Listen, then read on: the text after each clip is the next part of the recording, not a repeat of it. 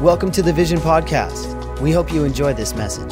For more information about this podcast and everything happening at Vision, visit us online at visionnwa.com. Well, we talked about the invisible enemy, and we found out that Satan is the invisible enemy and that our fight is not with people.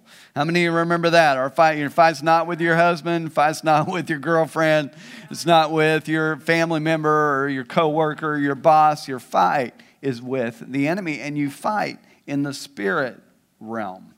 Well, today I want to go a little bit further in that because how many of you know it's not important to just know where the fight is? It's important to be prepared, to be dressed to fight, dressed and prepared for battle. Amen? And have a plan. And so I want to read this scripture to you, and then let's pray, and we'll get right into it. Ephesians 6, verse 14 says this in the God's Word translation Fasten truth around your waist like a belt. Let's pray. Father, we pray, Lord, that you would help us. Give us ears to hear, eyes to see, and a heart to receive. God, it's so important to us that we hear from heaven. And so we set ourselves to seek you in Jesus' name. And everybody said, Amen. You can be seated this morning. It's great to see everybody. This is an amazing day to be in church. Amen. So, my question we just read that scripture, and let's say it again here. Fasten truth around your waist like a belt. A belt is a, is a very nice thing to have you know, and, and I've, I've lost a little circumference around my waist lately. And so I had to go out this weekend and buy new belts because I've been between the belt, lo- the belt notches. That's an annoying place to be. Have you ever been there before? Because you, you know, you, it's too tight one direction and it's too loose the other direction. And so I've, I've come to a place where I've tightened it too much, and now you have all this excess hanging on the other side that you don't know what to do with. You don't want to just, you know, use your miter saw and cut it off or something, you know. And so it was time to get a new belt. And so in getting a new belt, I began to think about the value of a belt and what a belt does and how it relates to the belt of truth. Because in Ephesians chapter 6, the writer talks about putting on the full armor of God, putting on this outfit. And the very first thing that he mentions is the belt of truth and how truth is so important because truth actually holds up everything around it. And, and, and I'll get into that in a moment because we're at a place in society where we're not sure who to trust, right? I mean, the media, we, man, we're, we don't know what to believe, you know, and some people are calling it fake news. Or you go to the internet, and of course, you can believe everything you read on the internet, you know, because it's all true, right? And, and, you know, and so you're not sure what to do with the media, you know, or the government. You know, you, there, were, there were days and times when, when you might, be, might have been able to trust certain things, but now people are going, man, I, I'm just not sure what I can believe, if this is true, or, you know, is this person, you know, and so you find yourself having to do a lot of research and find out about people and how they vote, you know, and, eh, or how, you know, where they stand on things so that you know you're voting for somebody that, you know, has character or has biblical principles or whatever it is. And then, but then we have the Bible. Now, the Bible is absolute truth. This is God's word. This is the word of God that He's put into a New Testament and an Old Testament. These are, you know, this is my last will and testament. This is my will for your life, my plan for your life. You know, and, and we've seen we've seen the longevity of the Bible, uh, the 1500 years that it took to, to write it and all the different authors, and they all point to the same thing, and that's truth itself, and his name is Jesus. Man, thank you, Lord. Let, let me tell you what Dwight L. Moody said. He said this God never made a promise that was too good to be true. Aren't you thankful for that? It says in 2 Corinthians 1:20 that all the promises of God are yes and amen. Did you hear a no in there? Man, I remember when we were raising our kids, and we, and many of you parents I know can identify with this, but it just seemed like we said no a lot. Man, there was this one particular season, and we said no. And I said, I, you know, your child would come to you and you'd just say, please give me something I could say yes to. I want to say yes, you know? Because you get tired of saying no. And I remember we were getting ready to go to Disney World. We had promised our, uh, both of our kids that we'd take them to Disney World on our anniversary. And so we planned the trip and we saved up for it and we were ready to go. And the night before, Nicole and I were getting ready for bed, and she turned and looked at me and she said, We're getting ready to say yes all week long. And I thought, Dear God, it's about time we can say yes. Anyway, and but that's God.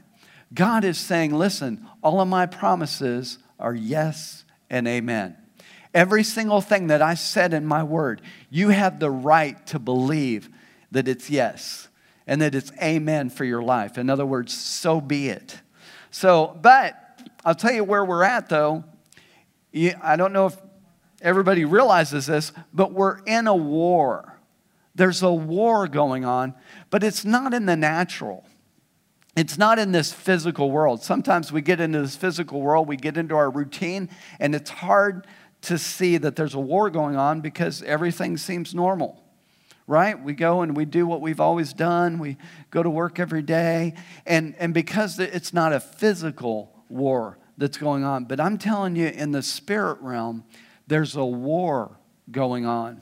And so we have to be dressed for battle because wars are won one battle at a time. And this is why the Bible says, hey, be sober, be vigilant. Why? Because the devil is taking this very serious. He's very focused on killing, stealing, and destroying your life. He's all he's looking for is an opportunity. Where's the opportunity? How can I get in? How can I kill? How can I steal? How can I destroy? And he doesn't care how he does it, does he? He's not fooling around. And so if he's not fooling around, then we should be what the Bible says is to be vigilant, to be sober minded. That means that you're on the ready, that you're looking. That man, I, you know, how many of you saw Rocky 3? Remember Rocky 3? I'm going to get, okay do people just not raise their hands? Because I know probably everybody has seen Rocky 3. Okay, thank you. And so, so remember Rocky 3? Remember at that end when he had been trained by Apollo Creed and they're standing up and man, they're toe to toe, face to face, nose to nose. And Mr. T says, I'm going to bust you up. Remember Sylvester Stallone, Rocky, what did he say? Oh, come on, I know you know it. He's, you don't. Some people are shaking their head. I really don't. Okay, well, I'm going to tell you. I'll do my best Sylvester Stallone impersonation. Go for it. That's the best I got, okay? It's the best I got. So, so in Ephesians chapter 6, let's step away from that. Let's go back to the Word of God. Ephesians chapter 6, verse 11 says, to put on all of God's armor. Not part of it, not everything but your helmet, you know, shields over there, swords over here, you know. Not, I mean, he says put on all of it, right? And so when I was a little child, when I was about eight years old, we had a horse and her name was Duchess. And, you know, what do you do when you own a horse? Is you, you get dressed up like a cowboy, right? And so this is me, I'm eight years old. Man, I, I'm looking pretty cool up there. You know what I used to do though? I don't have, I didn't have a picture of it, but man, I used to put my my my uh, my Walker Texas Ranger Levi jacket on. Come on, and I put my you know I'd put my holster on, and I had that full size gun that Dad had ordered from a catalog when he was 16 years old, so you could spin it, you know, and practice, and you know, practice, you know. But I would get dressed up. So I had a uniform when I rode a horse, man. Come on. If you're a little boy, this is what you do. But, but some of you have a uniform that you wear maybe to the work, to, to the job. There's, there's, there's a proper, I shouldn't call it a uniform, there's a proper way to dress for business, right? There's a proper way for athletes to dress. If you go out and play football and you're wearing a basketball outfit, you are in trouble, man. You better put some pads on, right? There's a proper way to dress. And that's what God is saying is listen, there's a proper way to dress for battle. And so you need to put on the proper outfit so that you can do battle. Amen? Proper way to dress. So, truth is the belt. He said again, fasten truth around your waist like a belt. Okay, what's the importance of the belt? Let's talk a little bit about this. Remember in the Bible days, they wore a lot of robes, right? So, robes would hang down, they'd have that lower part, kind of dress type. You know, you've seen the robes. But if, if someone was going to run, or someone was going to battle, they would do what the Bible called gird up your loins. They would take that excess, pull it up, and tuck it in to the belt. Why? It frees up your legs. You can't run with robe hanging down, tripping, you know? And so you would tuck it in. Well, you remember Elijah. Remember, Elijah had prayed that it would rain. And they looked off in the distance and saw the rain cloud coming together. And he turned to Ahab and he said, You better get to the city fast because the rain's going to stop you if you don't. And he got in his chariot, and what did he do? He girded up his loins. He tucked his robe in his belt, and he took off running. He beat Ahab to the city, didn't he? It says, The hand of the Lord came upon Elijah. How many are thankful for the hand of the Lord coming upon you? And he girded himself up, and he headed, and he went ahead of Ahab into Jezreel. Okay, so that's the importance of the belt. So, why the belt of truth? Why? Because freedom comes when truth is holding everything up in your life. I ran across this quote by uh, D. Todd Christofferson. It was interesting. It says, Freedom comes not from resisting truth, but from applying it. And so let's read John 8 32 together. Look at John 8 32. it says, And you shall know the truth, and the truth shall make you free. You shall know the truth, and the truth shall make you free. So that's an interesting statement because it's the truth. It's not just truth that's going to set you free, it's the truth you know. That means you've, t- you've spent time around the truth. You've spent time talking to truth. You've spent time studying truth. Why? So that you can draw on that truth when lies try to come. so, how do they recognize a counterfeit bill? They spend a lot of time around the real thing. They don't spend time around counterfeit bills. They look at the original. They spend a lot of time around it. Why? So they can spot the counterfeit when it, it, it shows up. Well, truth is the same way. When you spend time listening to the truth, feeding on the truth, fellowshipping with the truth, communing with the truth, when the counterfeit comes, you can go, wait a minute. It's not truth, it's a lie. It's a lie. So if you don't have truth holding things up, let me tell you, you could lose some important things.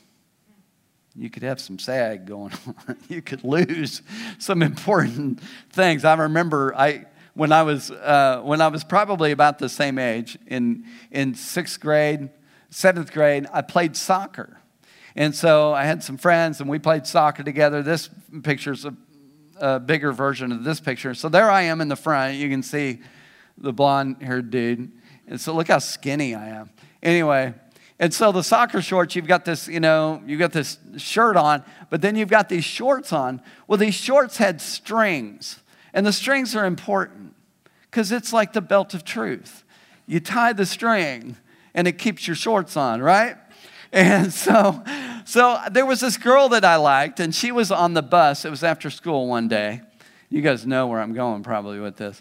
And she's on the bus and she's talking to me out the window. And so I'm standing out there and we have a soccer game. So I'm in my uniform and, and so I'm just talking to her.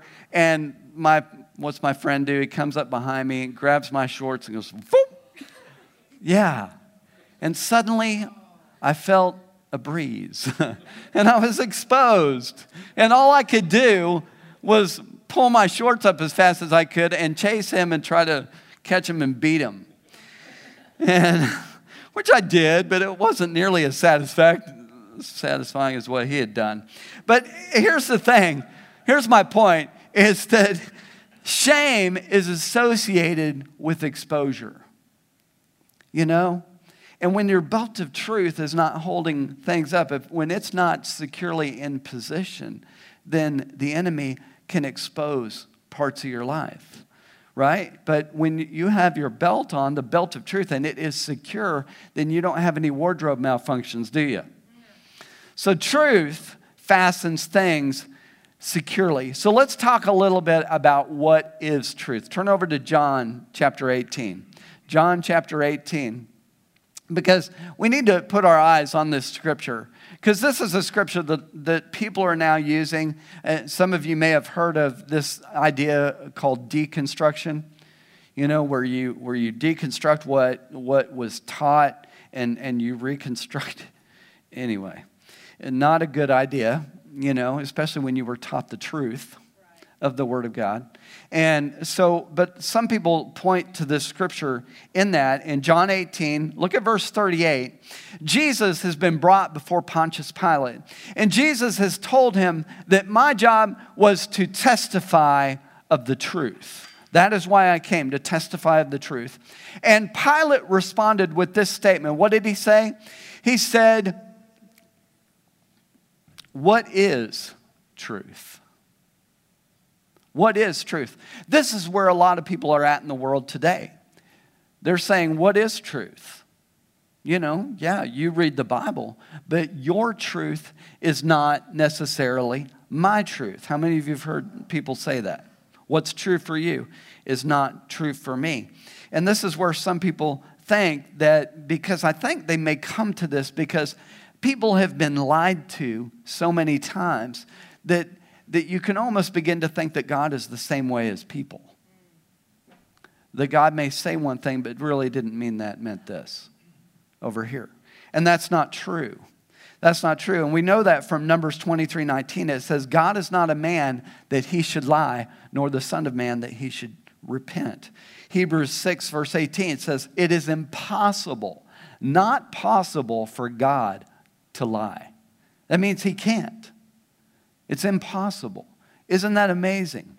So, so your truth, some people say that your truth and my truth are not the same. Listen to what this guy said, and I'll do my best to pronounce his name. Soren Kierkegaard. I hope I said that right. Anyway, this is what he said There are two ways to be fooled.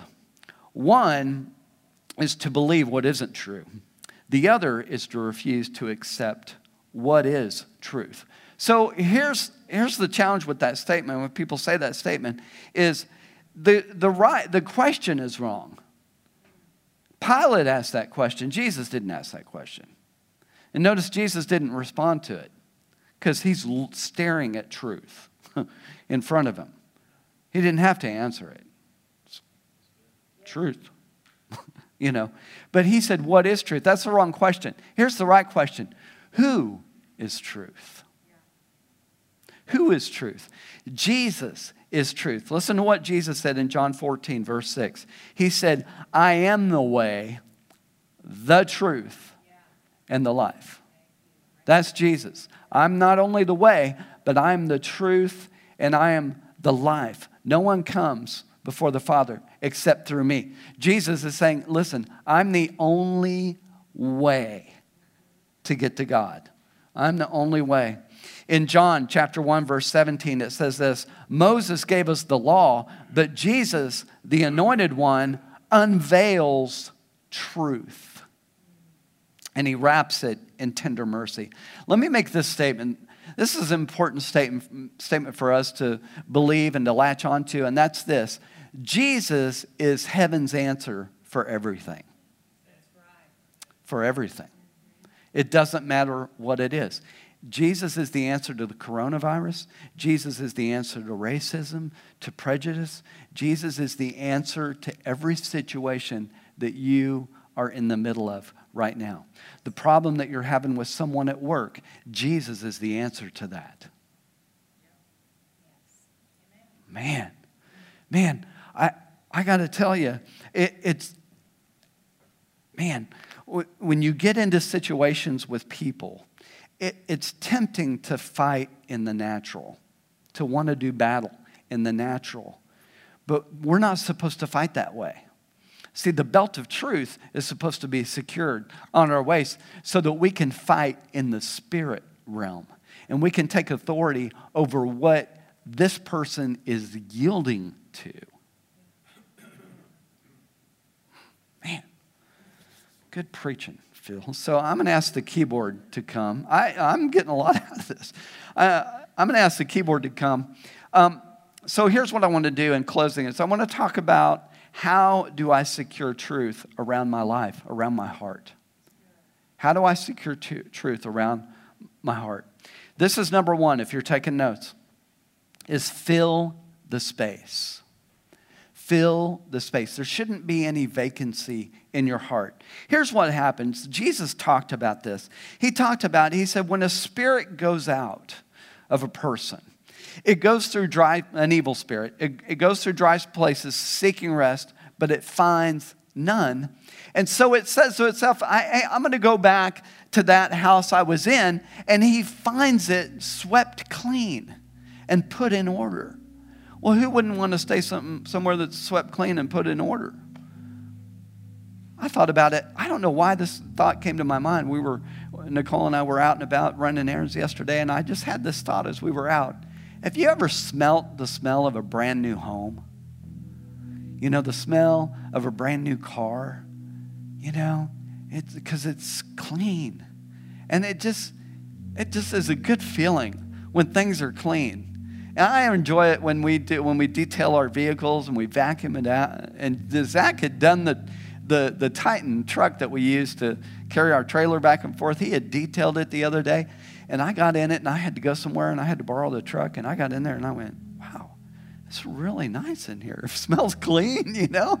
You know, you appreciate that. So I'm sorry, that's a long way around. Let me get back on the on ramp. Okay, so so the evil spirit comes back and he finds it swept clean. That's a problem.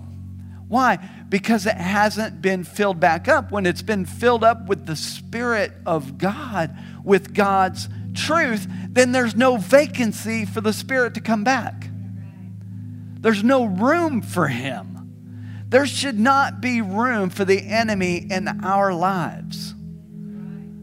Fill the space, no vacancy. Number two is a power. This is one I've been chewing on and been chewing on, and that's to align your heart with God's truth. Align your heart with God's truth. I remember I had purchased a vehicle one time. It was a, I almost showed you a picture because but I couldn't find one that was in as in bad shape as, as mine was. Um, but it was the Mercury Zephyr. You guys remember the Mercury Zephyr back in 1983? I had a Mercury Zephyr, and it was basically a big box. Kind of looked like a like a like a Ford uh, Crown Vic, you know, similar. And so probably rolled off of the same line. But anyway, you know how those car companies are. Um, and so, so I had this car, but I had bought it for $500. My dad, you know, kind of helped me and I, he helped me find it, and, but I paid for it. And I bought this car, and, but I, what I didn't realize was that it had a suspension problem. And so that suspension part problem was a misalignment. And so the steering started to pull to one side. And you had to muscle it, you know, sometimes. Even though it had power steering, I mean, I had to, to force it to the other side. And I began to realize that the tire was wearing unevenly on one side. And you were getting that uneven wear on the inside of the tire. And that was not good. Because alignment, if you let alignment go because it doesn't seem like a big deal initially. Why? Because my car still starts, still goes in drive, everything still works, power windows work, power steering works, everything works. But when you're misaligned, if you let that go, man, you're going to have a blowout and you're going to have something even worse happen. It, it could look like maybe something like this car. You could bend your axle in. Why? All because you weren't in alignment. See, sometimes we allow things in our heart, little truths, to maybe get a little out of alignment. But if we'll allow the Holy Spirit, He'll course correct. He'll bring us back into alignment. Does that make sense? Man, and it's so much, but maybe I should do it this way. That's alignment. Yeah. So, so Jesus is our true alignment. He's the true reference point to truth. Amen. Number three is this maintain true north. Maintain true north. Allow the Holy Spirit to, to correct and to steer you, to put you back on the right path. Hmm. I heard one say, one, I, I've heard some people say this too that, you know, I believe right and wrong are different for, for, for different people. But here's the thing with truth is if you don't have a clear definition of what's right and what's wrong, you have no truth. There is no truth. Then you can basically do whatever you want. But Jesus, if He's our truth, then we'll align ourselves with Him. We'll maintain true north in Him because Jesus is the reference point to true north, isn't He? And so maybe, maybe your heart has veered a little bit off of true north. Maybe you've allowed some of these battles that have arisen and you've tried to fight them in the natural. And as a result of fighting them in the natural, you've gotten off course. Your true north has adjusted. And maybe you're here and you say, Phil, that's me. I need to come back to true north. I need to stop doing battle. I need to stop fighting people in the flesh and start fighting in the spirit. You say, Phil, how do I do that? Let me tell you, you're going to need the Word of God, you're going to need a prayer closet, and you're going to need time. You're going to need to set aside time to do some battle, wage some war in the Spirit. But one of the most important things you need is truth the truth of the Word of God. See, Jesus is the Word of God. He was the Word that became flesh and dwelt among us. And so that's why He is truth. Thanks for listening to this week's message. Be sure to subscribe to the podcast on iTunes and SoundCloud. Just search Vision Church. If you would like to help support this ministry, you can do so at visionnwa.com forward slash give.